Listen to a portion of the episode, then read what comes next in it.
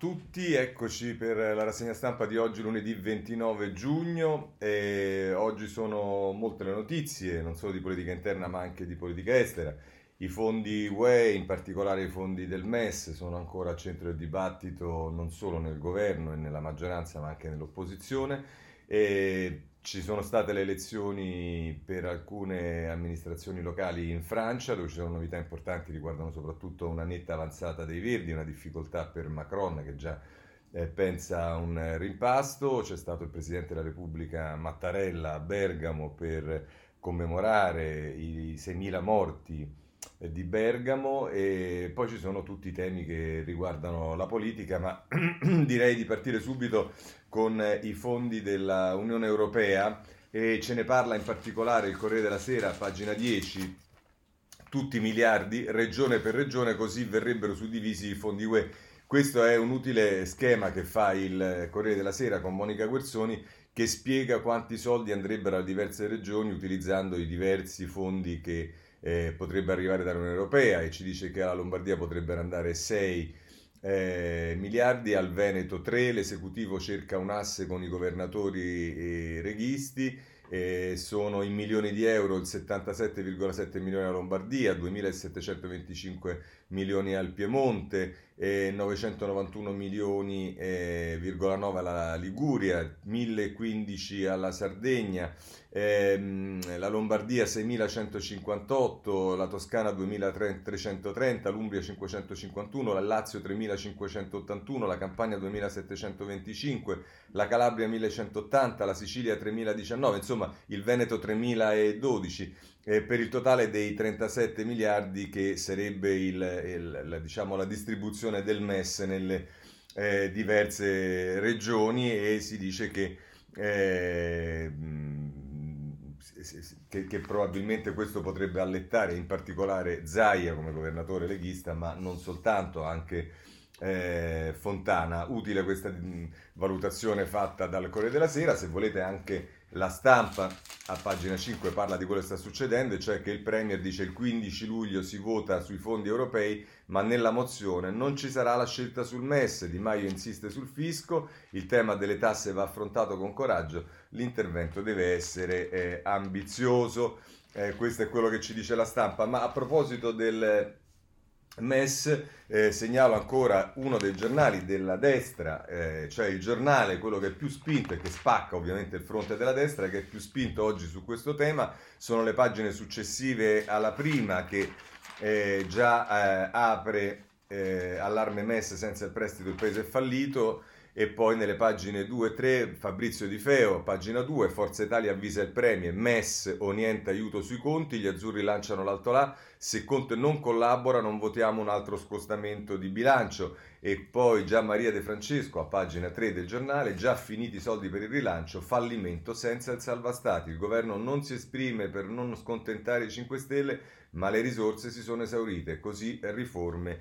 eh, impossibile. Poi c'è un'intervista a Renato Brunetta di Paolo Bracalini che dice l'Italia ormai è sull'orlo del baratro eppure Conte vuole fare tutto da solo. Eh, e tra l'altro l'ex ministro forzista dice ora un piano di riforme condiviso col centrodestra e poi si fa riferimento al decreto rilancio in Parlamento nella pagina 3, ehm, eh, decreto impantanato tra sprechi e, e, cavilli. Questo è quello che ci dice eh, il giornale, ma a questo punto a proposito del eh, MES e più in generale dei fondi eh, europei, voglio segnalarvi un editoriale di Veronica De Romanis sulla stampa eh, che inizia in prima pagina e che poi attivare il MES per essere più credibile, poi prosegue a pagina 19, noi lì lo andiamo a prendere e dice tra l'altro la De Romanis sul MES decide l'Italia, questa è stata la reazione piccata del Premier Giuseppe Conte all'intervista di Angela Merkel che ha dato a diversi quotidiani europei. In un passaggio la cancelliera spiega che strumenti come il MES sono stati creati e non dovrebbero restare inutilizzati. La leader tedesca non intende né rivolgersi a un paese in particolare né certamente dare un consiglio come gestire le politiche fiscali nazionali. Ha semplicemente spiegato che a fronte di una crisi straordinaria servono risorse straordinarie. Per questo l'Europa ha messo in campo finanziamenti senza precedenti che dovrebbero essere usati da tutti. Nessun leader dell'Unione ha reagito a un'affermazione tanto ovvia quanto veritiera. Solo Conte, sì, è stato in dovere di rispondere. con un'altra ovvietà, a fare i conti in Italia sono solo io. E conclude così il suo articolo la De Romanis. Non è semplice spiegare la posizione italiana. Agli occhi, agli occhi, dei frugali risulta difficile capire perché il paese più bisognoso di risorse nel campo della sanità non abbia ancora fatto ricorso ai 37 miliardi de, del MES eh, sostenere come fanno molti esponenti del Movimento 5 Stelle che si tratta di risorse condizionate non ha nessun senso, visto che tutte le altre risorse europee sono soggette a condizioni. Lo sono quelle dello SURE che Conte ha detto che vuole attivare per finanziare la cassa integrazione, lo sono quelle del Recovery Fund, in particolare quest'ultime, oltre a essere condizionate, sono soggette anche a uno stretto monitoraggio. Agli occhi dei frugali rifiutare il MES significa ritardare la messa in sicurezza del Paese e quindi minare l'efficacia dei fondi europei destinati alla ricostruzione. Questo è il punto che Conte dovrebbe spiegare a chi nel governo si oppone a 37 miliardi di aiuti. Pertanto, la frase che il Premier avrebbe dovuto portare nel dibattito interno non era quella sul MES, bensì quella in cui la Merkel sottolinea ancora una volta l'ovvio, parlando dell'atteggiamento dei Paesi membri dell'Unione, ossia mi aspetto che ognuno di noi si metta sempre nei panni dell'altro e osservi i problemi con, eh, da diverse prospettive. Questo Veronica De Romanis sulla stampa. Ma abbandoniamo il tema del MES e passiamo mm, a un'altra questione che oggi in particolare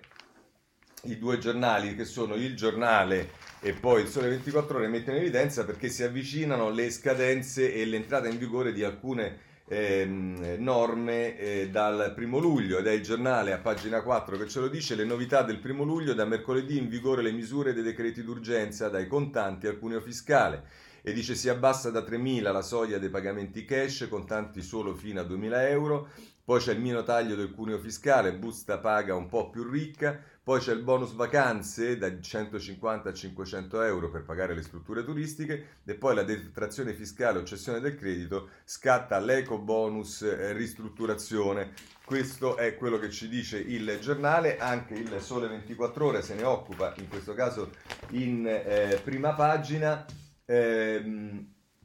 e ci dice, eccolo qua, bonus, contanti, famiglia e auto. Tutte le novità dal primo luglio, le 10 svolte di metà anno, spese agevolate al 110%, assegni per il nucleo, bonus vacanze, stretta sulle flotte aziendali, fase 3 nei tribunali, stipendi e pagamenti, nuovi sgravi al posto degli 80 euro, tetto a 2000 euro per i contanti e incentivo per i POS nei negozi. Esteso il pago PA eh, questo è quello che ci dice sull'insieme delle norme che entreranno eh, in vigore a partire eh, da luglio. Ma a questo proposito voglio leggervi anche l'editoriale eh, del direttore del giornale Sallusti in prima pagina, il titolo è E lo Stato continua a perseguitarci, accanimento poliziesco, e dice ci risiamo Sallusti con le misure restrittive invece che espansive, tra poche ore scatterà la nuova legge sulla limitazione dei pagamenti in denaro contante che scenderà da 3.000 euro a 2.000. Se il governo pensa di ridurre così l'evasione fiscale si sbaglia di grosso, un esperimento simile già fallì all'epoca del governo Monti.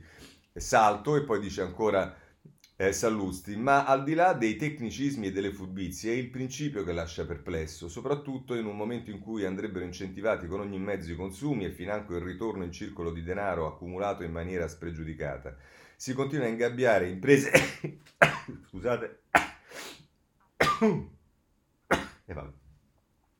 Si continua a ingabbiare imprese e famiglie dentro regole coercitive invece di liberarne le enormi potenzialità che inevitabilmente si portano appresso deviazioni che, se scoperte, giustamente andrebbero sanzionate.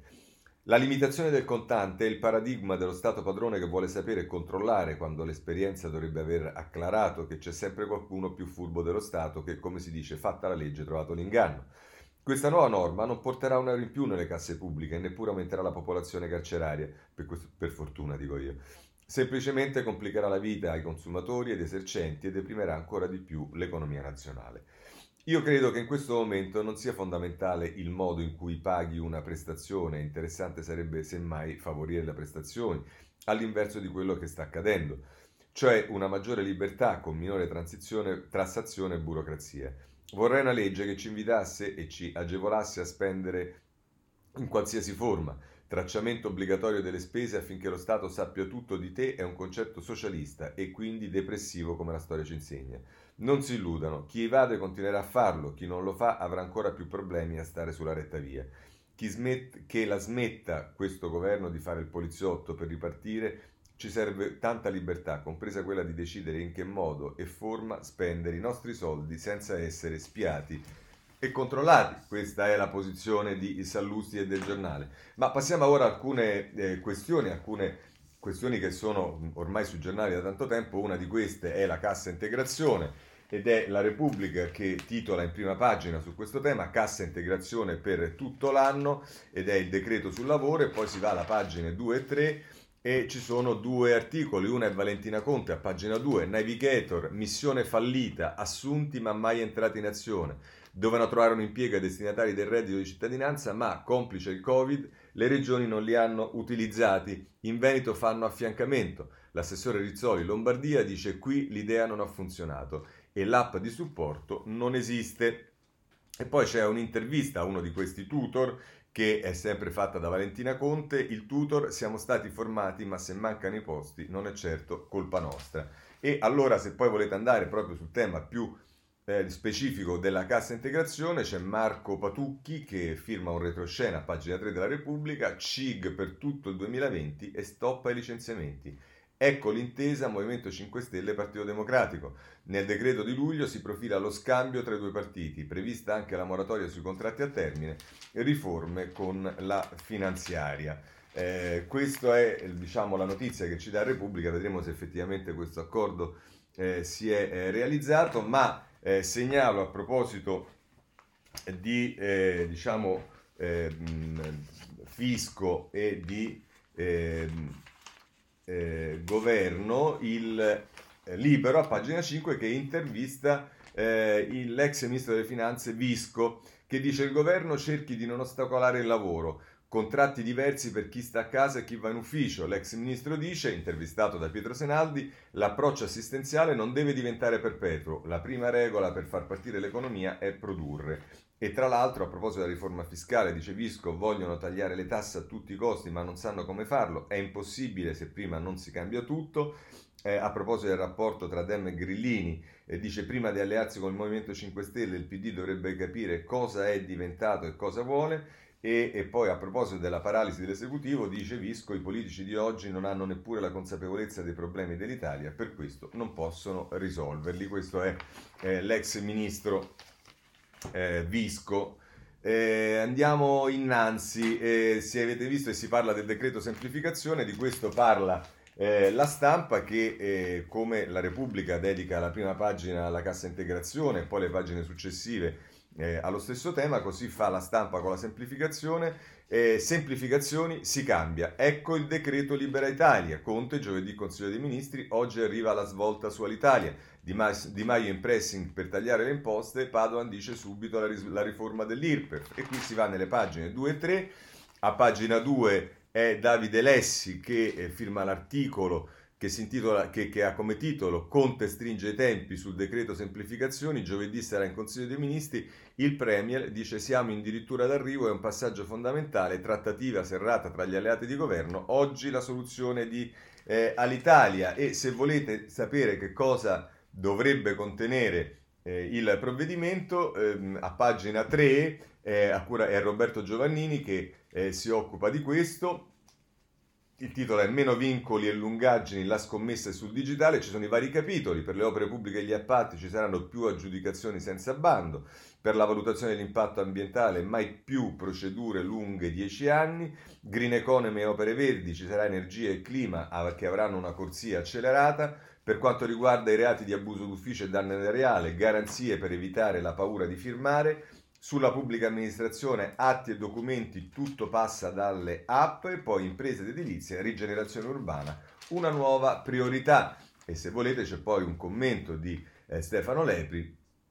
eh, che dice tra l'altro che si intitola Tagliare le tasse non basta a fare miracoli, da nessun abbassamento di una singola tassa possiamo sperare miracoli uscendo dalla pandemia. Troppo insicure sono le famiglie nello spendere, troppo incerte le imprese dove eh, gli converrà puntare in futuro. Eppure mettere in cantiere un'ambiziosa riforma fiscale è, tar- è tra le azioni di governo che possono contribuire a ciò che più serve, dare fiducia nel futuro. Questo è Stefano Lepri eh, sulla stampa. Eh, bene, passiamo adesso alla politica. Allora, innanzitutto segnalo il Corriere della Sera che apre in questo caso in prima pagina, il PD avverte il governo, Zingaretti, basta tergiversare sul MES, risorse mai viste e eh, ci si occupa di questo eh, sul Corriere della Sera, eh, in particolare a pagina 9 perché c'è l'intera pagina che è dedicata a un articolo che comincia in prima pagina del segretario del Partito Democratico Zingaretti che dice il governo non può più tergiversare sul MES, sul tavolo risorse mai viste, Zingaretti no alla danza immobile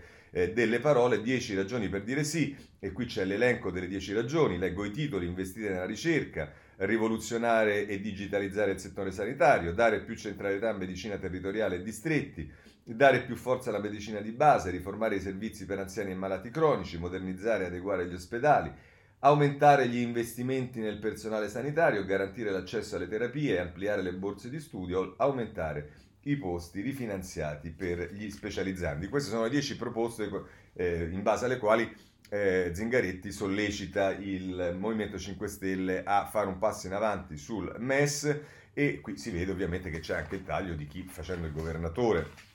di una regione importante e che indubbiamente sul tema eh, della sanità ha fatto passi importanti rispetto alla situazione precedente, eh, dà una eh, serie di indicazioni e di merito. Ma eh, se volete eh, ci sta anche ehm, il, eh, sulla stessa, sullo stesso Corriere della Sera, a pagina 8 invece c'è un'intervista a Buffagni che è il ehm, vice ministro del Movimento 5 Stelle eh, all'economia ehm, e tra l'altro eh, dice Buffagni è vero dobbiamo correre ma non vedo che parti nel PD il vice ministro dice eh, agli alleati l'economia non è una bandiera e tra l'altro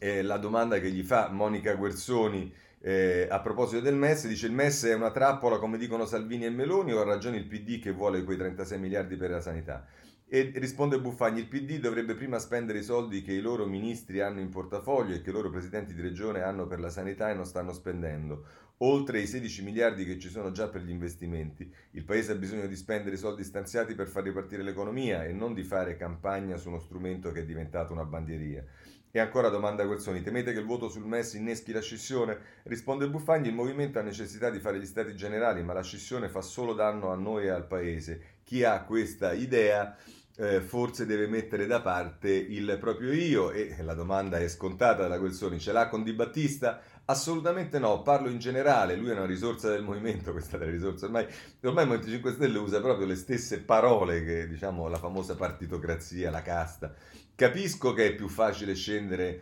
dalla barca piuttosto che mettersi a remare tutti insieme, ma sono amareggiato per l'uscita di alcuni senatori. Certo, il Movimento 5 Stelle deve essere in grado di dare prospettive. Eh, va bene, questo tra l'altro è quello che eh, dice Buffagni al eh, Corriere della Sera, ma del Movimento 5 Stelle si occupano anche eh, altri giornali, lo fa il Messaggero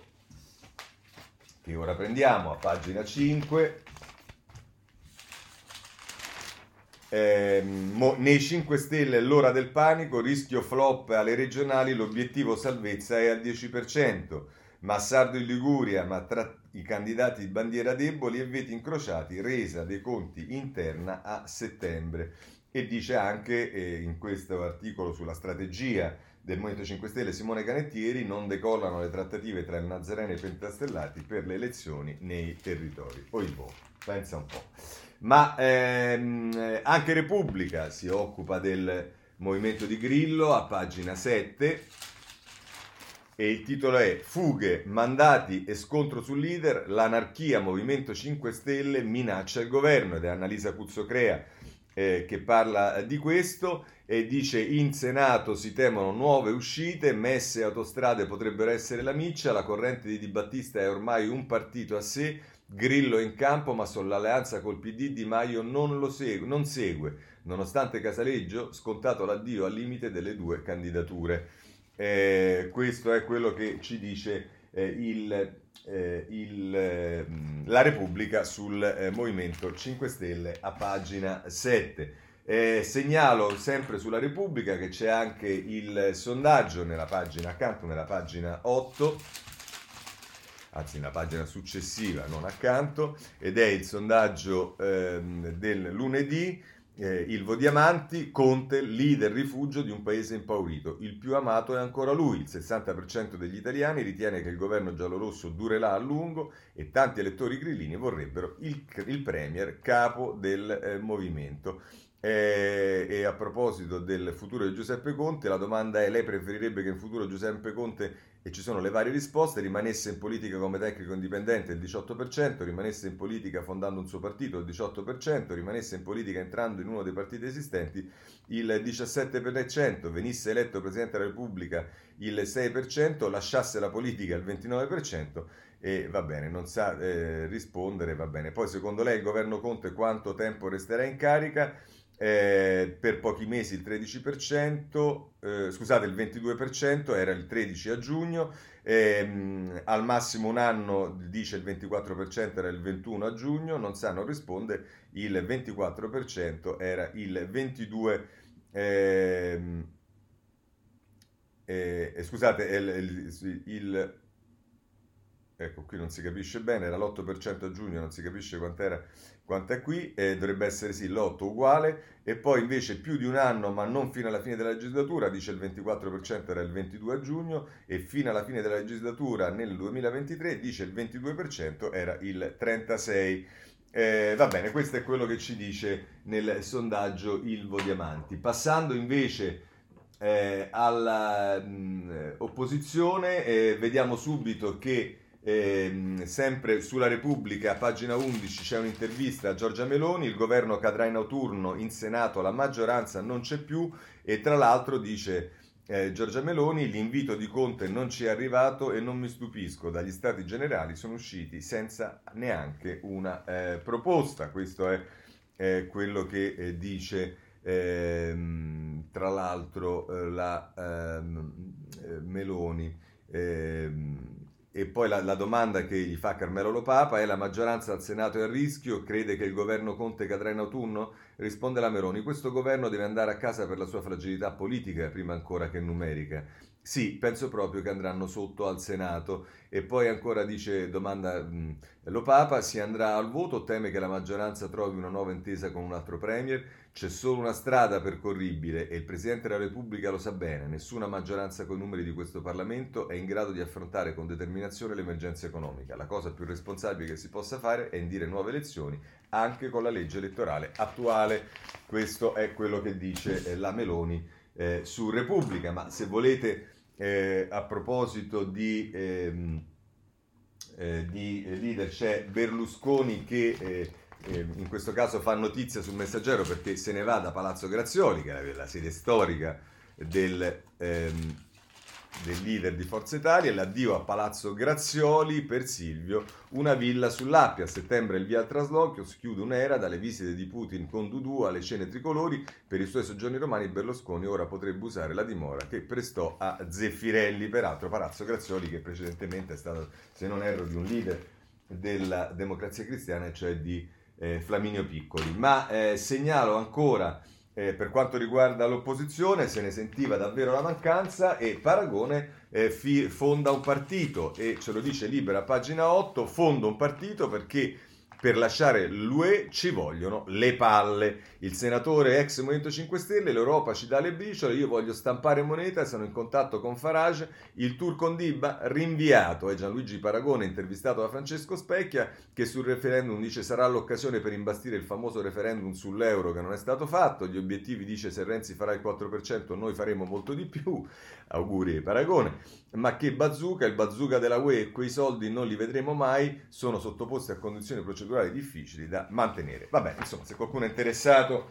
ehm, eh, a Paragone può appunto leggersi questa intervista sul libro. Chiudiamo per quanto riguarda la politica sul tempo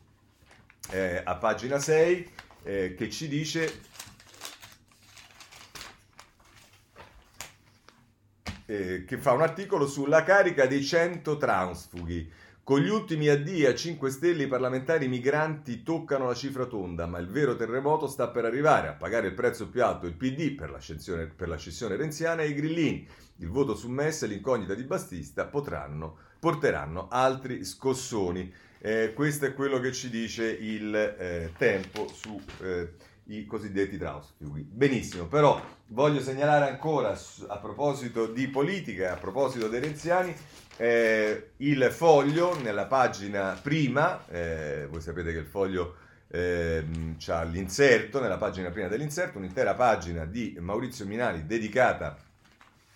a eh, Renzi, al libro di Renzi, La mossa del cavallo, partita scacchi con Renzi, la mossa del cavallo e le prossime mosse del leader di Italia Viva, l'innamorato fisso della politica le anticipa qui analizzando fotografie e gestualità dell'ex premier e interpretandone i messaggi subliminali, utile anche la lettura del suo ultimo libro. E ovviamente ci sono tutta una serie di eh, fa, fa, ideali fotografie che prende eh, Maurizio Milani e su ciascuna delle quali dice quale, che cosa sostanzialmente le espressioni di Renzi rappresentano e si va Renzi in mezzo ai giovani, anzi giovanissimi, tutti con la mascherina non a norma, tranne lui e uno dietro che è suo cugino, la foto è facilissima da decifrare, Zangrilla ha ragione, la pandemia è clinicamente finita, spalanchiamo tutto, amnistia totale per festeggiare fine Covid 2019 e insomma ci sono tutta una serie di eh, suggestioni che vi segnalo sul foglio nella prima pagina dell'inserto. Chiudiamo con due commenti. Il primo è quello di Stefano Folli, classico punto nella rubrica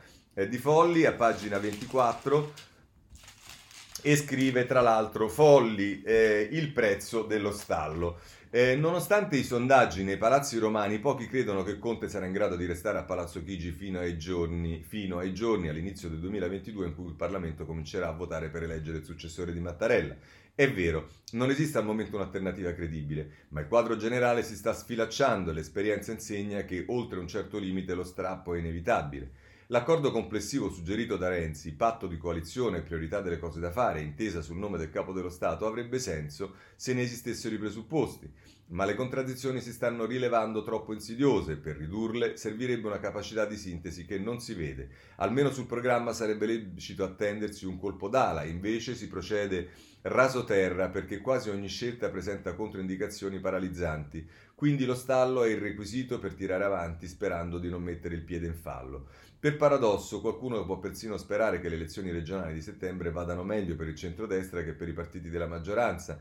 in modo che lo spauracchio di, to- di Salvini torni a incutere timore e restituisca coesione alla filiera PD 5 Stelle Leu e come al solito eh, eh, folli cassa Italia Viva. Tuttavia i calcoli fatti a tavolino raramente danno buoni risultati. In primo luogo il semestre dell'Unione, nonostante Italia Viva, come si è dimostrato in più di una eh, occasione, è fondamentale perché il governo abbia numeri al Senato, ma per Folli proprio è niente, è rasa al suolo. Tuttavia i calcoli fatti a tavolino raramente danno buoni risultati. In primo luogo il semestre, dell'Unione a guida Merkel non favorisce Conte, Certo non favorisce nemmeno l'opposizione cosiddetta sovranista, perché la cancelliera farà di tutto per aiutare l'Europa a fare qualche passo in avanti, sia, più, sia pur piccolo. E oggi in Italia l'interlocutore della Merkel è il PD, a cui si deve aggiungere Forza Italia per la comune appartenenza al Partito Popolare Europeo e anche il piccolo gruppo di Più Europa per sintonia ideale. Se Conte fosse il punto di riferimento del centro-sinistra, come è sembrato essere per un breve periodo, non ci sarebbero problemi. Ma l'inclinatura sul MES dice tutto. Il Presidente del Consiglio è costretto a rinviare il voto del Parlamento a settembre per la buona ragione che la maggioranza è inesistente e lo è perché i 5 Stelle sono troppo deboli e divisi per reggere un passaggio del genere senza frantumarsi. Si capisce che Conte sarebbe felice di accettare il MES anche stamane, con tutti i suoi risvolti non tanto finanziari quanto politici, ma non può se il Movimento 5 Stelle non è in grado di permetterglielo. Peraltro la scommessa è troppo alta perché Berlino e la Commissione se ne stanno alla finestra indifferenti, lo hanno fatto già capire. Secondo punto, nell'intervista a Repubblica il presidente dell'Emilia Romagna Bonaccini afferma a chiare lettere che il PD non deve essere subalterno ad alcuno, come dire che oggi tale subalternità esiste. Eh. E il profilo del governo, per come è gestito da Conte con l'obiettivo di durare in carica il più possibile, finisce per risaltare questo intreccio. Si intende che L'idea del vertice PD era e sarebbe ancora quella di trasformare il Movimento 5 Stelle in una specie di propria corrente esterna. Ma quello che accade è il contrario, è già. O almeno tale è il rischio, una progressiva perdita di identità, una miscela in cui si annacqui la visione da offrire al paese. Il risultato è lo stallo in cui vacchia l'esecutivo, nonché le frizioni crescenti con il Premier, fino all'ultima contraddizione. Zingaretti vorrebbe un patto elettorale con i 5 Stelle nel momento in cui il partito avrebbe bisogno di riaffermare le proprie idee. Il patto potrebbe, porterebbe a una specie di fusione, ma la fusione trasformerebbe il PD in un soggetto dai contorni poco definiti. Questo è quello che scrive Folli sulla eh, Repubblica, che diciamo ancora una volta non manifesta una particolare simpatia per eh, il Presidente del Consiglio e eh, questo governo. Eh, ma a proposito di politica, voglio segnalarvi sul messaggero ehm, un intervento di eh, Cesare Mirabelli ehm, che eh, parla dei vitalizi ma anche del taglio dei parlamentari. Eh, dice tra vitalizi e tagli il Parlamento non diventi un costo da abbattere. Scrive tra l'altro Mirabelli, fa riferimento alla decisione della famosa eh, commissione contenziosa del Senato che come sapete ha deciso non di abolire i vitalizi, bensì di abolire il taglio, eh, scusate, mh, eh, sì, il taglio dei, ehm, la, la, la, la, rimodulazione dei vitalizi per coloro che ancora hanno il vitalizio, che sono quelli di tanti anni fa e che non riguarda gli attuali e molti eh, dei deputati e senatori perché dal 2012, come sapete, i vitalizi sono stati aboliti. Scrive Mirabelli, la commissione contenziosa chiamata a giudicare i ricorsi degli interessati secondo diritto e non per impulso obiettivo politico ha tenuto presenti la sostanziale caratteristica pensionistica dell'assegno vitalizio come tale considerato dalla Corte di Cassazione e la giurisprudenza della Corte Costituzionale sui requisiti di legittimità della riduzione dei trattamenti pensionistici in godimento.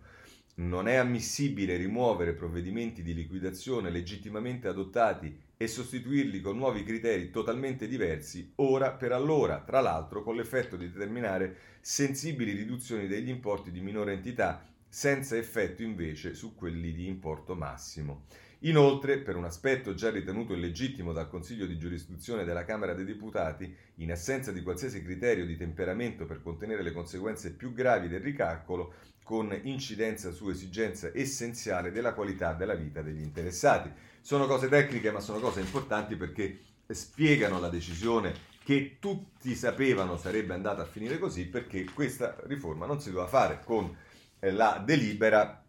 ma semmai si doveva fare con una legge. Ma conclude Mirabelli. Al di là degli aspetti giuridici, qualificare come pure è avvenuto, il vitalizio o trattamento pensionistico goduto dagli ex parlamentari come un, virgolette, malloppo, del quale con questa sentenza ci si è riappropriati, con l'uso di un'espressione che, come si rileva in un buon dizionario della lingua italiana, nel gergo della malavita indica la refurtiva, rischia di assimilare alla banda del buco parlamentari che, eletti dai cittadini, hanno svolto per molti anni la loro funzione di rappresentanti della nazione con competenza e dignità.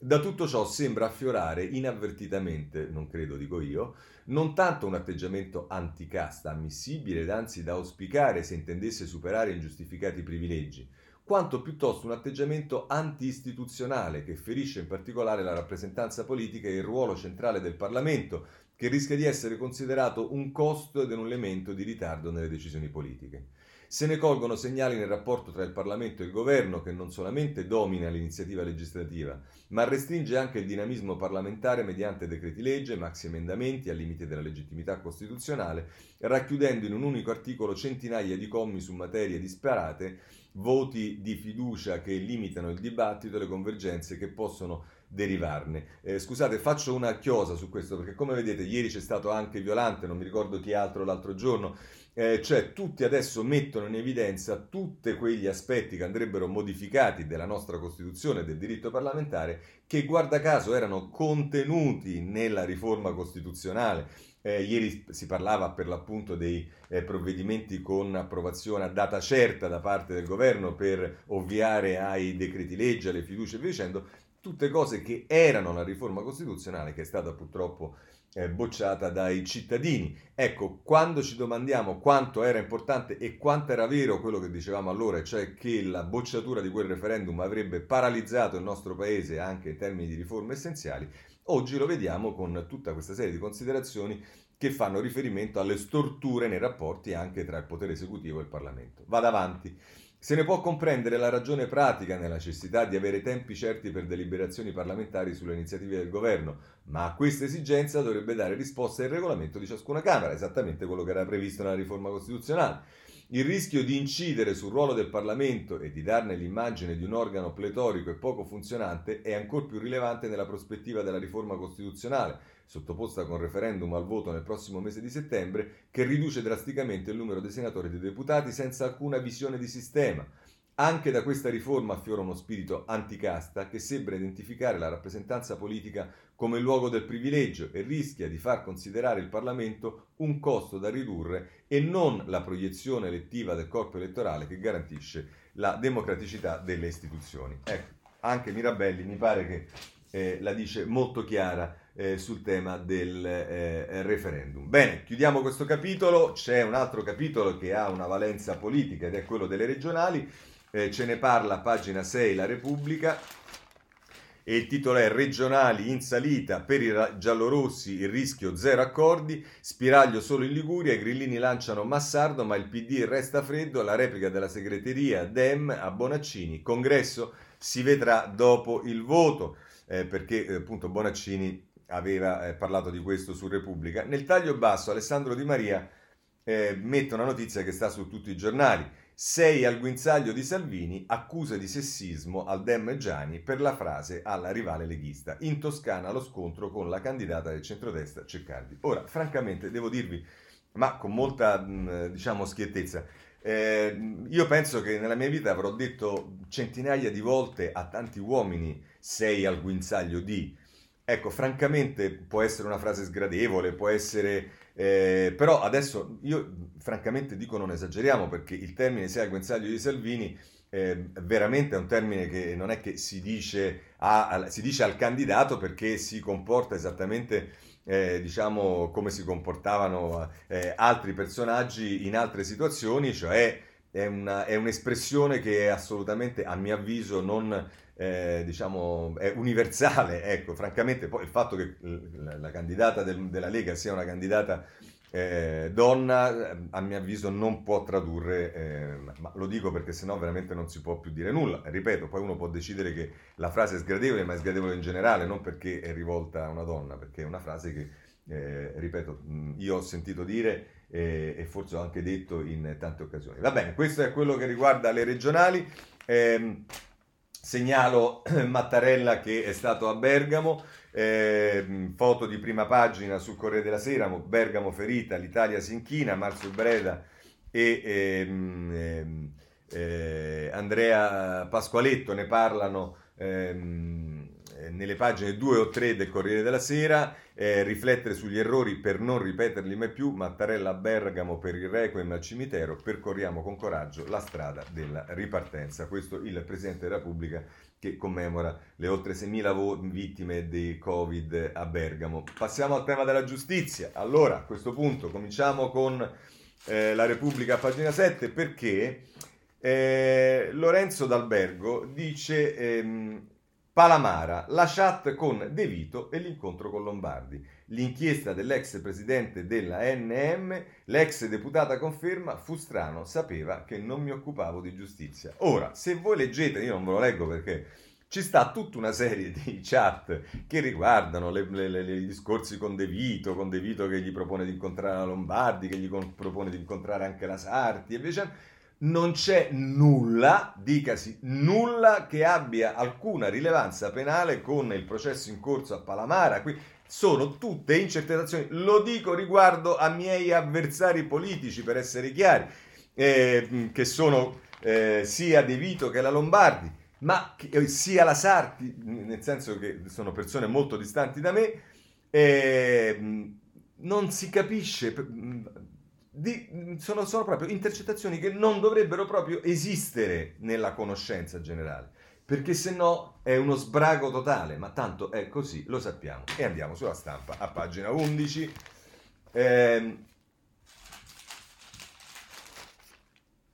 eh, eh sì, qui c'è eh, Quirico eh, che eh, inizia in prima pagina le toghe e i concorsi della mala giustizia ed è la storia del ricorso fatto da una ehm, da, una, mm, eh, da, un avvocato, Pierpaolo Berardi, e, e racconta una, allucin- una, allucinante storia in tutta la pagina 11 del della, della, stampa in cui dice dopo l'esclusione l'avvocato Berardi ha iniziato la battaglia contro il malaffare tra i giudici, la magistratura è come la Chiesa, ci sono i pedofili e i santi e poi quelli che stanno in mezzo. Toghe e concorsi truccati, 30 anni di beffe e ricorsi, lotto solo per la giustizia. Questo è quirico eh, sulla stampa. C'è poi Libero a pagina 6 eh, che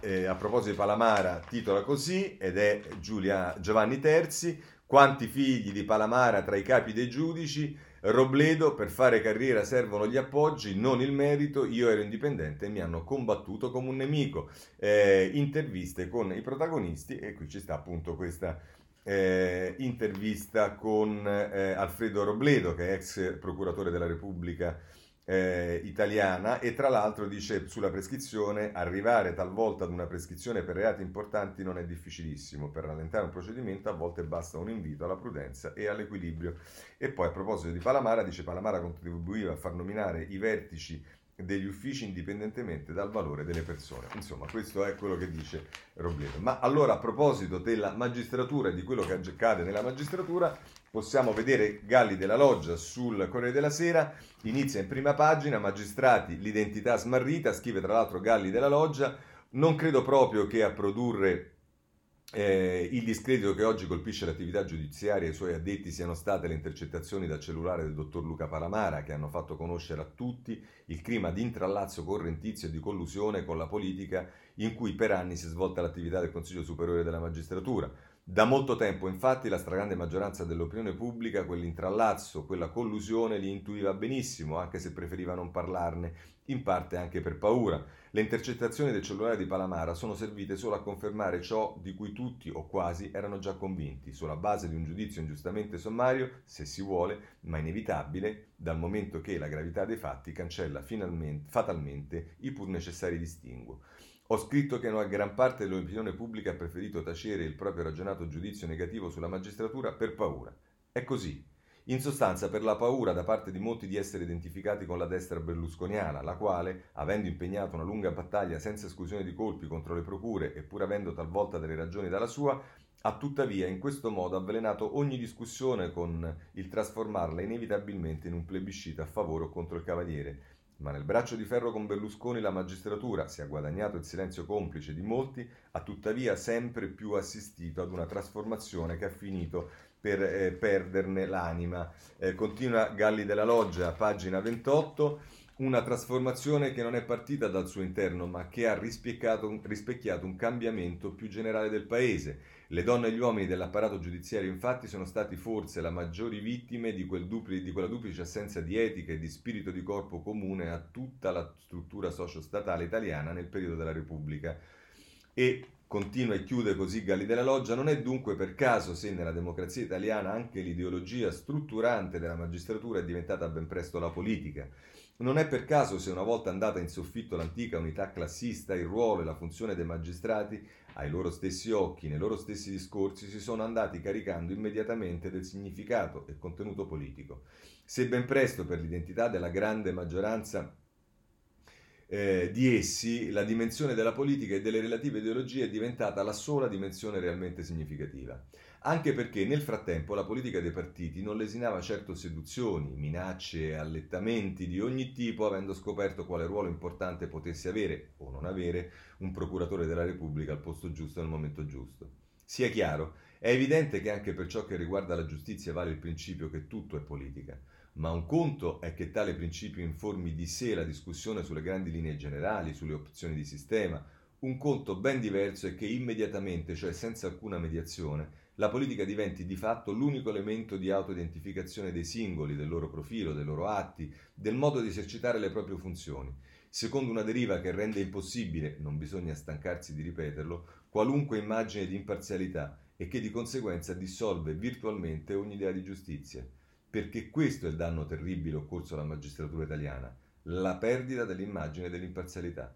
Una magistratura per giunta apparsa finora, tranne rarissime eccezioni, totalmente ignara del problema, accecata dal suo enorme potere, trincerata in un Consiglio superiore impegnato perennemente nella bassa cucina delle nomine o nella difesa della corporazione, incapace sempre di dire un'altra parola di verità e di autocritica. Questo Galli della Loggia, eh, col quale chiudiamo il eh, capitolo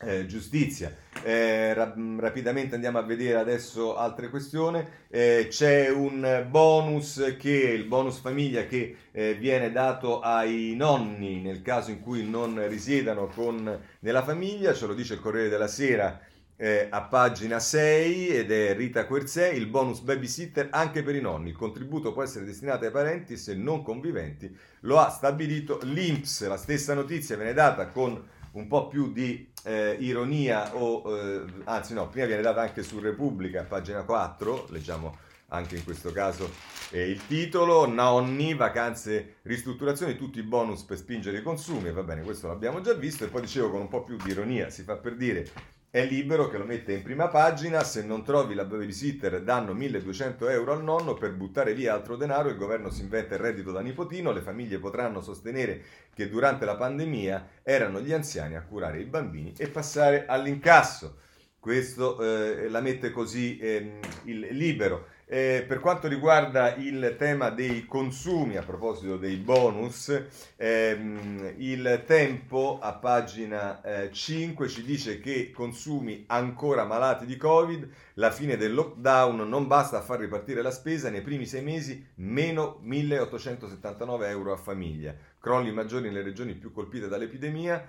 per la Lombardia calo di 2.214 euro, l'8% delle imprese ricettive non riaprirà, questo è quello che eh, scrive il tempo. Passiamo alla scuola, sulla scuola voglio segnalare il messaggero a pagina 7 che ci dice eh, nell'articolo eh, di Gianna Fregonara, lezioni al cinema, mense e bus pieni per gli studenti, un rientro ad ostacoli. A settembre bisognerà cercare 200.000 supplenti, i rischi per il tempo pieno alle elementari. E poi nel taglio basso c'è Margherita De Bac che intervista Luca Bernardo, che è il direttore della pediatria del Fate Bene Fratelli, che dice tenere i bambini a casa per un raffreddore, misura senza senso. E questo a proposito delle questioni che erano emerse nei giorni scorsi. Ma come di consueto, oggi non c'è a venire perché è lunedì, è però il messaggero che dedica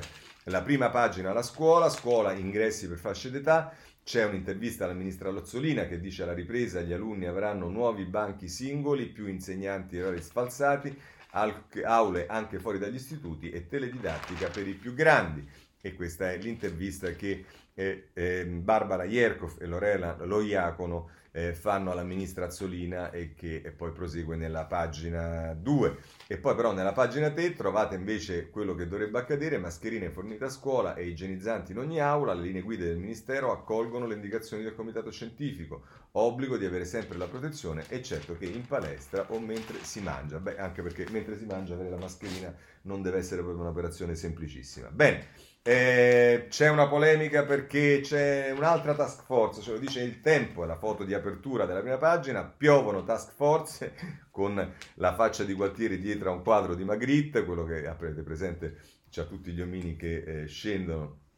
dal cielo, dopo tutte quelle varate da Giuseppe Conte, arriva l'emendamento del PD per regalarne una anche eh, a Gualtieri e questo per dare notizia anche eh, delle polemiche che arrivano dagli altri giornali, in effetti di un'altra task force non è che si sentiva proprio e propriamente il bisogno. Adesso passiamo ad altre questioni, eh, obiettivamente più serie. Eh, omofobia, abbiamo visto che arriverà la legge eh, in aula alla Camera ehm, il, nei prossimi giorni, però si consumano intanto ehm, ehm, cose allucinanti e ce lo dice il Corriere della Sera, pagina 19, eh, aggredito dal branco perché gay, tenevo la mano del mio compagno, Pescara, studente circondato da sette giovanissimi, c'era anche una ragazza, eh, provo pena ed è, questo accade nel giorno dei 50 anni del Pride eh, ed è Elena Tebano che lo ricorda, i 50 anni del Pride che per la prima volta è senza eh, sfilate. Ieri c'era un bellissimo video che Mariana Boschi eh, ammesso ricordando eh, per l'appunto l'approvazione delle unioni civili in Italia con uno straordinario ritardo rispetto a tanti paesi europei e anche alla stessa America, eh, ma eh, un giorno molto importante per eh, il governo Renzi e per lei che sicuramente aveva seguito questa vicenda. Anche la Repubblica, pagina 23, eh, e, mh, si occupa di questioni di,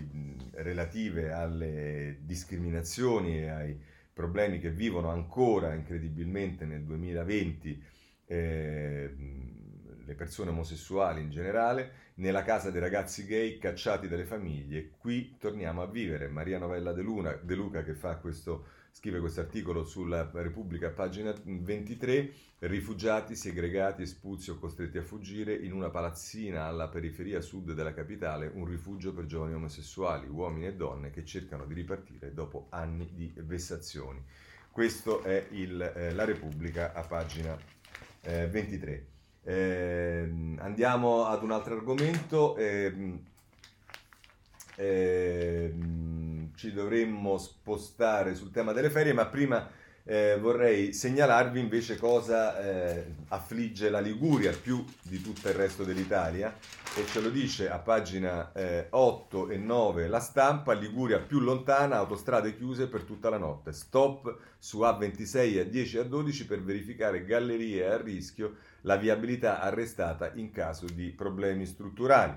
e il reportaggio, questo era Roberta Sculli che scrive sulla pagina 8 del, della stampa, nel taglio basso Marco Menduni, ore e ore in auto per fare 100 km, un incubo di ingorghi e proteste. La rabbia degli automobilisti che hanno viaggiato nelle weekend con l'autostrada e l'Aurelia in tilt. E c'è il retroscena di Giovanni Mari nella pagina 9, lo sfogo del governatore Toti, il ministero agisca, è una follia, il presidente della Liguria attacca, traffico in tilt, dopo anni bisogna fare tutto in 60 giorni, qualcuno si assuma la responsabilità di dire quali lavori sono indispensabili ora e quali rinviabili. Eh, questo è quello che dice eh, Giovanni Toti, ma è anche il giornale che si occupa di questo argomento, lo fa a pagina eh, 7, essendo peraltro Toti ancora formalmente di Forza Italia, autostrada a collasso in coda 7 km e la Liguria si ribella, ancora caos, la regione è isolata da troppi cantieri, il piano di Toti, chiederò i danni, il giornale così a pagina 7. Ehm, eh, dicevo che ci sta la questione che riguarda le ferie, non sembra che tutti sono molto orientati a farlo, ce lo dice il Sole 24 ore in prima pagina, niente ferie per 6 italiani su 10 da un sondaggio che fa sulle 24 ore dice il 58% non trascorrerà nemmeno una notte fuori casa per carenza di denaro, il 28% finirà a agosto i fondi personali e i mutui affitti il 30% in affanno le donne le più colpite. Questo è quello che il Sole 24 Ore ci dice sulle ferie. Eh, vorrei segnalare una notizia quasi di servizio dal Corriere della Sera, pagina 23, eh, l'importanza delle donazioni, l'ho già fatto in altre occasioni, c'è un'intera pagina di Elisabetta Soglio, che c'è un appello eh, di Giampietro eh, Briola, che è il presidente nazionale dell'Avis, le trasfusioni sono sicure, donate prima delle ferie. Il presidente dell'Avis dice nell'emergenza grande risposta eh, nel paese. Ecco, non possiamo che unirci all'appello, andate a donare, è una cosa che fa bene agli altri, ma fa bene anche a, a voi stessi e soprattutto dà una mano a tante persone che eh, hanno bisogno e che non costa veramente eh, nulla, è un atto di eh, generosità e non, non, lo fate soltanto ovviamente anche per darlo a chi magari ha bisogno di parenti amici perché hanno bisogno di trasfusioni, ma datelo anche per chi non conoscete perché è un fatto è molto importante. Mm, tra le cose che voglio segnalare di oggi, oggi e così gli rifacciamo anche tanti auguri, oggi Napolitano compie eh, 95 anni eh, lo dice Corriere della Sera, pagina 11, 95 anni di Napolitano, ora mi sento un po' infragilito, oggi il compleanno del presidente emerito, gli auguri di Steinmeier in ricordo dei nostri incontri. Ed è eh, Marzio Breda, che è, è il quirinalista del Corriere della Sera e che quindi ha conosciuto e seguito anche le vicende di Napolitano, che scrive su questo. Ehm, per quanto riguarda la RAI, voglio segnalarvi dal foglio eh, a pagina 3, eh, a terza scusate, del, dell'inserto, eh, è molto interessante perché è un, uno che dirai l'ha fatta e ne capisce molto bene ed è Marianna Rizzini che eh, lo intervista ed è eh, Guglielmi, la RAI di chi l'ha fatta e non la guarda più, sorride quando gli si parla dei sovranisti della TV pubblica, ricordando i tempi della spartizione partitica e sull'impossibilità di una RAI autarchica ha scritto un libro in anni lontani, chiacchierata con Angelo Guglielmi, l'inventore della terza rete. E beh, certo che di persone come Guglielmi ci mancano molto alla RAI e ne avremo tanto bisogno. Eh, voglio segnalare mh, sulla Repubblica a pagina 21 ehm, una, eh, normalmente noi vediamo degli articoli su persone che vengono accompagnate per l'eutanasia fuori dall'Italia, in questo caso invece Concita Sannino ci racconta la storia di eh, eh, una, una, vicenda al contrario, una storia al contrario. La battaglia per Fausto era pronta all'eutanasia, l'ho riportato in Italia. Il malore in Germania, dove lavorava come cuoco, poi il ricovero in clinica, i medici decisi a staccare la spina. La sorella li ha fermati, lui non voleva. Eh, se volete c'è nel taglio basso ancora eh, la notizia su Zanardi, la staffetta di Zanardi al traguardo, Alex siamo noi. A Santa Maria di Leuca, l'epilogo della corsa costata l'incidente al campione, lacrime e striscioni, la moglie, dentro questi ragazzi c'è un pezzo di lui a Santa Maria di Leuca, questo per quanto riguarda eh, Zanardi. Bene, un'ultima notizia che ci apre sulla politica estera rapidamente, c'è un problema che riguarda le, eh, l'Europa e l'apertura delle frontiere, eh, la stampa la mette così a pagina 6. Eh, Italia ago della bilancia per riaprire l'Europa, ma Roma non decide. Bruxelles vuole un'intesa sui viaggi dopo il virus, sia la Cina possibile l'esclusione di USA e Russia, ci dice eh, la stampa. Il giornale eh, fa un titolo eh, su questo USA e Russia no, Cina forse, l'Unione Europea e il risico delle frontiere. Aprire significa, significa, fare una scelta tra sicurezza e libertà, ma di mezzo ci sono i colossi, i rapporti e i rapporti geopolitici. A questo punto andiamo alla eh, politica estera, in particolare andiamo alla, alla Francia, vediamo subito dal eh, Corriere della Sera a pagina 12 eh, si parla delle elezioni amministrative, eh, un'ondata verde sulla Francia di Macron, da Marsiglia a Lione, vincono gli ambientalisti, batosta per il partito del presidente, si salva il premier Philippe. E se volete anche su Repubblica eh, c'è un articolo dedicato a questo, a pagina 15 ehm, un'onda verde travolge Macron e dopo il flop arriva il rimpasto, l'elezione di Philippe alle Havre è sospesa ma resta l'incognita Premier. A Parigi riconfermata Hidalgo Anais Ginori che scrive la corrispondente da Parigi di eh, Repubblica, ma eh, anche in eh, Polonia però le cose ehm, si mettono in modo interessante, ce lo dice a pagina 13 il Corriere della Sera, Polonia, voglia di 1990, sovranisti in testa, ma i filo EU e Unione Europea ora ci sono. L'affluenza più alta dal ritorno della democrazia, Duda al 42%, il sindaco di Varsavia però può batterlo ed è esattamente quello che che ci dice anche la Repubblica eh, a pagina 14 perché Duda è costretta al ballottaggio, Polonia al ballottaggio, ora c'è una speranza per chi tifa Europa. Eh, questo è quello che scrive Andrea Tarquini eh, sulla Repubblica a proposito dell'Europa. Ancora due questioni che riguardano gli USA, dopo eh, Coca-Cola, anche Starbucks fa eh, la guerra a Facebook mi, accusandolo di razzismo, eh, ce lo dice la, il Corriere della Sera, pagina 17. Eh, eccolo qua, eh, anche Starbucks boicotta Facebook per l'odio social, il gigante del caffè annuncia la sospensione della pubblicità sui, sui siti di eh, Zuckerberg, bisogna eh, cambiare. E se volete un'altra notizia invece che riguarda eh, Trump e il suo non pacifico rapporto con i Rolling Stones, lo vediamo sul giornale a pagina 12, non avrai quel che vuoi, graffio di Rolling Stones a un Trump sotto attacco. La band inglese minaccia la causa per l'uso del brano ai comizi. Il tycoon in eh, difficoltà. E chiudiamo con la Cina, è la Repubblica, pagina 12, che eh, ci dà la notizia che eh, stiamo vedendo da giorni, e cioè mezzo milione di vittime e la Cina isola un'area alle porte di eh, Pechino. Con questo chiudiamo la rassegna stampa di oggi, vi auguro una buona giornata e se volete ci vediamo domani alle sette e mezza. Buona giornata a tutti.